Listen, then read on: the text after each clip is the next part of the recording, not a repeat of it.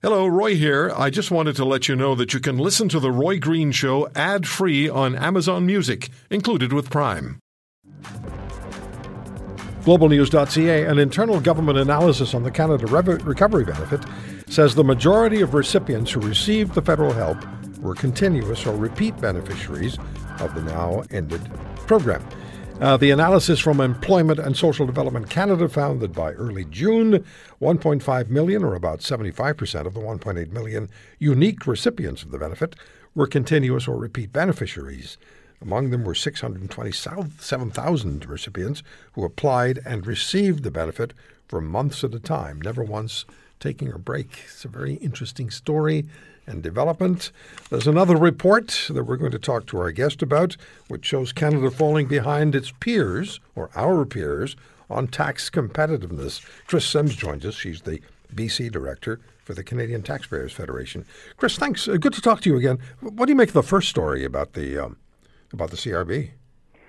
Well, it's something that we'd been concerned about for a while. Uh, while we understood that something needed to be done, and especially the folks who were thrown out of work or had their businesses shut down uh, through no fault of their own, uh, it was the actions of the government in response to the pandemic. We know they needed some help, but we were calling for this to start being reined in a little sooner and to have a few more checks and balances on it. So something similar to the employment insurance program, where it's something that you've obviously paid into for years if you're a working person, and if you have to use it, you have to show that you're looking for work work, and there's a more of a, a check-in and a check-up sort of a, a culture around it. And so we were hoping for more checks and balances in that way.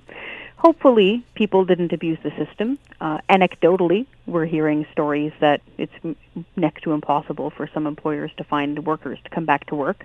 But we think once the wash is done, a few years from now, and we look back on it and do some audits, then we'll really know. We'll be able to know if people were using it for legitimate reasons, and we hope so.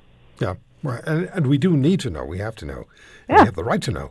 So, uh, th- this report of showing that Canada is falling behind uh, our peers on tax competitiveness, we're not just like second or third. we're really falling behind. Yeah, we really are. Uh, we are 20th out of 37 countries in the OECD. That's actually two spots worse than what we ranked uh, back in 2020. So in middle of the pandemic, we know things are bad, uh, but we're 20th out of 37, and so we're way behind countries, you know, like Norway and Denmark and those, even Australia, uh, New Zealand. Um, that's really not comforting to see.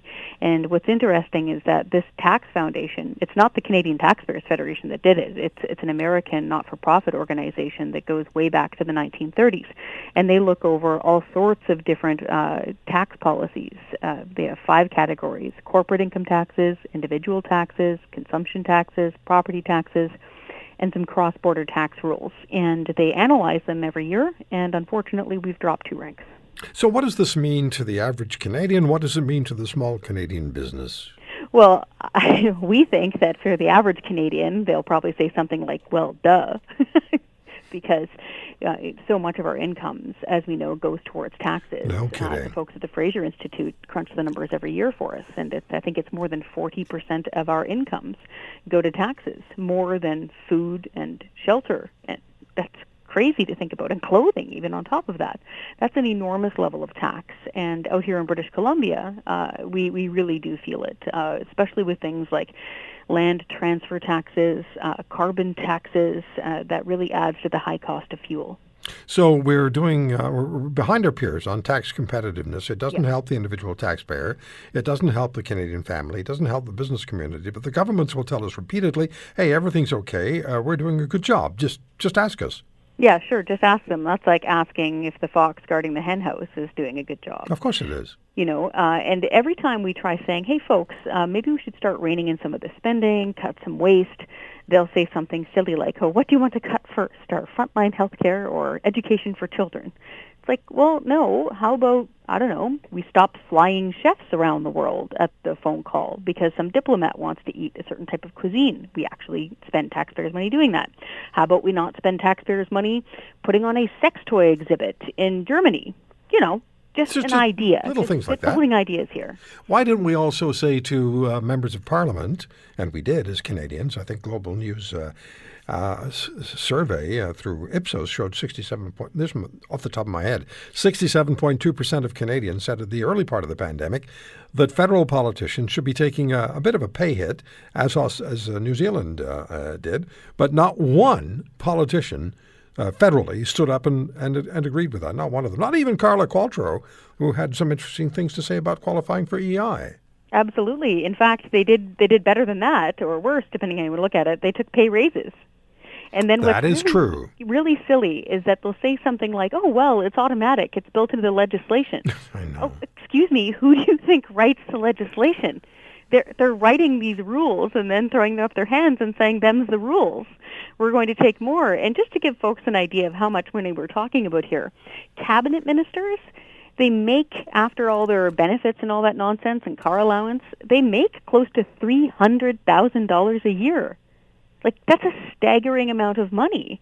And they're not going to be feeling things like the carbon tax increase on home heating or how much it costs you to commute to work here in the Fraser Valley in British Columbia. They won't feel those average tax bites the way that average people do. And so it's no wonder sometimes that they'll just whistle and decide to keep on hiking taxes And and you serve at the pleasure of the prime minister. So if you're if you're in the prime minister's favor and you remain in the prime, prime minister's favor, it can be extremely profitable. Not to mention the uh, the pension, the MP pension or the senator's pension.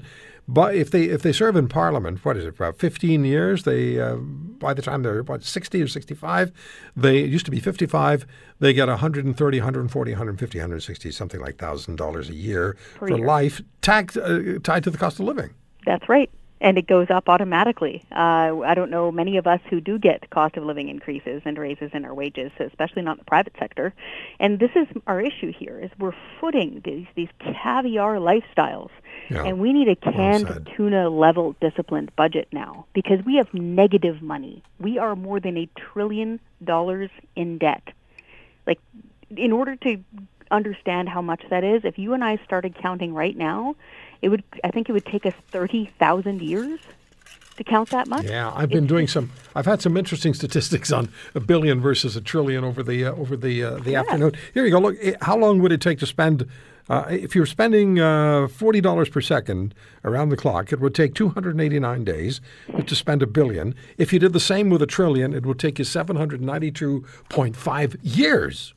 Anyway, Imagine that, and that's you know what an average person often makes sometimes.